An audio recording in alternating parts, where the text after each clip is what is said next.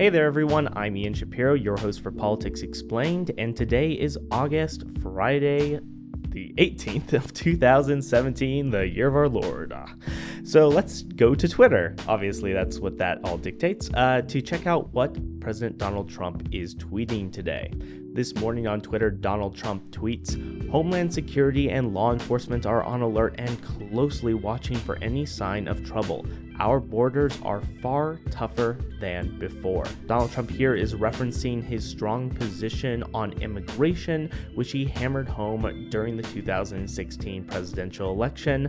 Build the wall, referencing a wall that Donald Trump wants to build between the United States border and Mexico, is certainly one signpost for this strong position. Donald Trump also attacked Democrats on their weakness regarding border security, tweeting, The obstructionist Democrats make security for our country very difficult. They use the courts and associated delay at all times must stop. Here, Donald Trump is moving away from broad terms of immigration and national security to look more closely at the court and his travel ban. Some states have been using the courts in order to put stays on parts of Trump's travel ban that he issued shortly after his inauguration in January. The Trump administration argues that this type of travel ban is appropriate in order to keep the country safe until our elected officials can figure out what the heck is going on. Generally, argument for the opposition of the travel ban is that it is racial and religious profiling.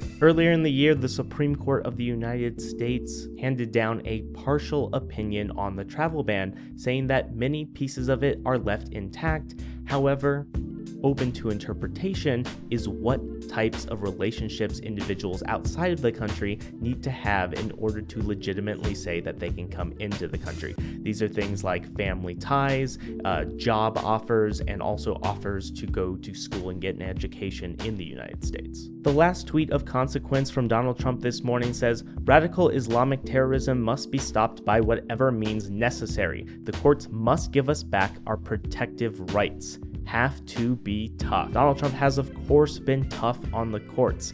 He's not an individual who is very fond of separation of powers, especially when one of our branches of government, the judicial branch, has such strong checks on executive authority. For more on immigration, national security, and Trump's tweets explained, you're listening to Politics Explained. I'm Ian Shapiro.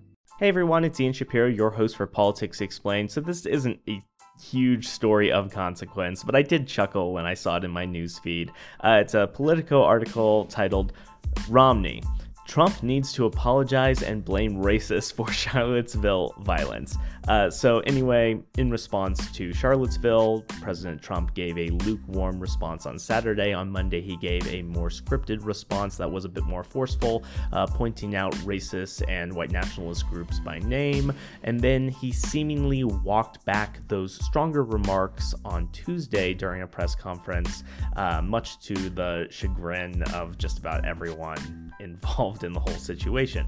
Uh, former Republican presidential nominee Mitt Romney has uh, gone on to Facebook, of all things, this Friday morning uh, with a condemnation of Donald Trump's handling of his own condemnation. Uh, Mitt Romney says, whether he intended to or not, eh. What he communicated caused racists to rejoice, minorities to weep, and the vast heart of America to mourn. His apologist strained to explain that he didn't mean what we heard. But what we heard is now the reality, and unless it is addressed by the president as such, with unprecedented candor and strength, there may commence an unraveling of our national fabric. Mitt Romney is not the only member of the Republican Party that has been having a strained relationship with Donald Trump lately. Arizona Senator Jeff Flake, of course, Lisa Murkowski of Alaska, and Susan Collins of Maine, uh, senior Arizona Senator John McCain. There are a lot of members of the Republican Party. Oh, and Mitch McConnell, also the leader of the Senate, GOP. Uh, they all have, in one way or another, a strained relationship with Donald Trump at the moment. Some reports from congressional aides of Republicans have even said to the news media hey, when it comes to tax reform, this next big thing that we're working on legislatively, we really don't want Trump to become interested in what's going on. We honestly believe it's going to make it harder for us to pass tax cuts and reform the tax code we don't want Trump involved in policy, say a lot of Republicans. He's tearing the party apart from the inside, is, is definitely one of the reactions that we're getting. Even without Trump, you know, being Trump, it's unclear that any party would want a president with approval ratings in the mid 30s to have much of a public guiding hand when it comes to one's policy agenda. For more on the policy agenda of the GOP and the nation, you're listening to Politics Explained. I'm Ian Shapiro. Hey there, everybody, it's me, Ian Shapiro, your host for Politics Explained. I just wanted to take just a minute to thank all of you who are listening to Politics Explained. None of this would be possible without you. Our listenership is growing. Uh, a lot of you are very engaged throughout the week. We have new listeners coming onto the show each and every day. It's really exciting. Uh, don't forget that if you're on the Anchor app, you can join in the discussion using the discussion feature. You can call into the station with questions and comments about politics the political stories that I talk about, the ones that I miss. I actually have I have a hair in my mouth. That's really strange. Okay, um, you get great goofs like that. See, uh, a little bit of personality with your politics. Haha, there actually is an entire political science literature on personality and political behavior and attitudes, but none of that matters right now. Maybe we'll get to that if there's interest. Anyway, I just wanted to thank you all. If you're listening on Google Play or iTunes, go ahead and download that Anchor app so you can also join the discussions that we have uh, given the topics of the day and what we talk about here on the daily show Politics Explained, hosted by me, Ian Shapiro. Gosh, I love saying that. It's like crack to me.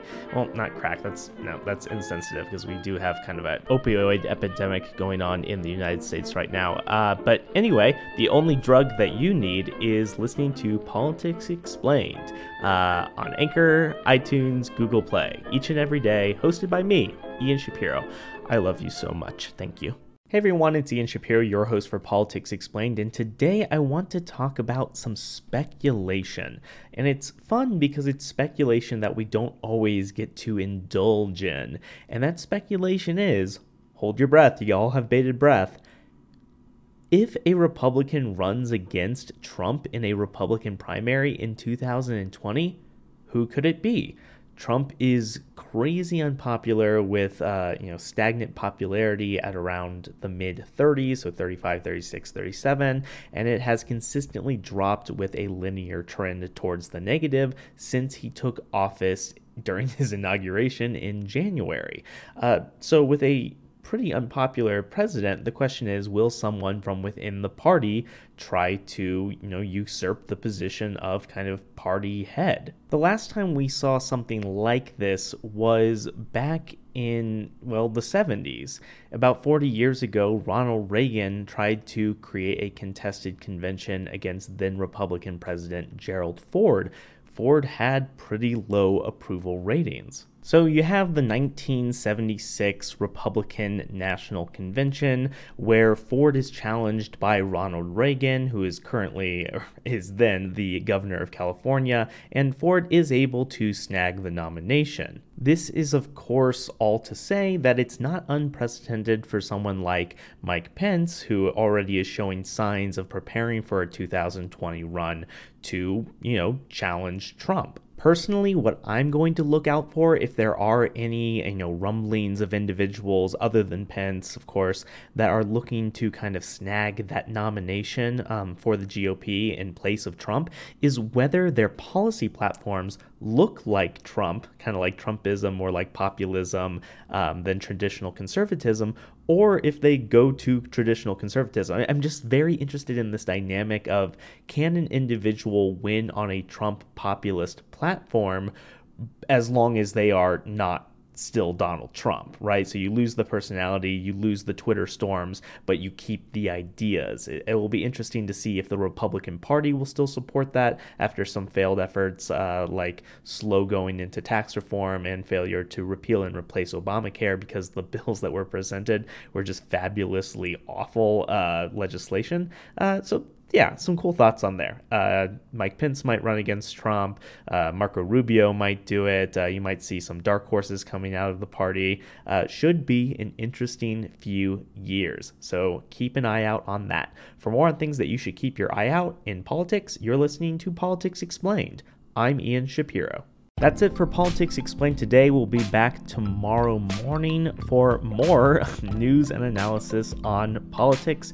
You've been great. Thank you so much for listening. I always appreciate it. If you're on Anchor, go ahead and favorite the station. Uh, go to the discussion section in a segment. Uh, give your thoughts and comments. Call into the station with questions. If you're on iTunes or Google Play, subscribe, leave a review. I super appreciate it. Um, wow, I just like closed my eyes and like got starry eyed when I said I super appreciate appreciate. So that's that, that's probably pretty sincere, right? Yeah.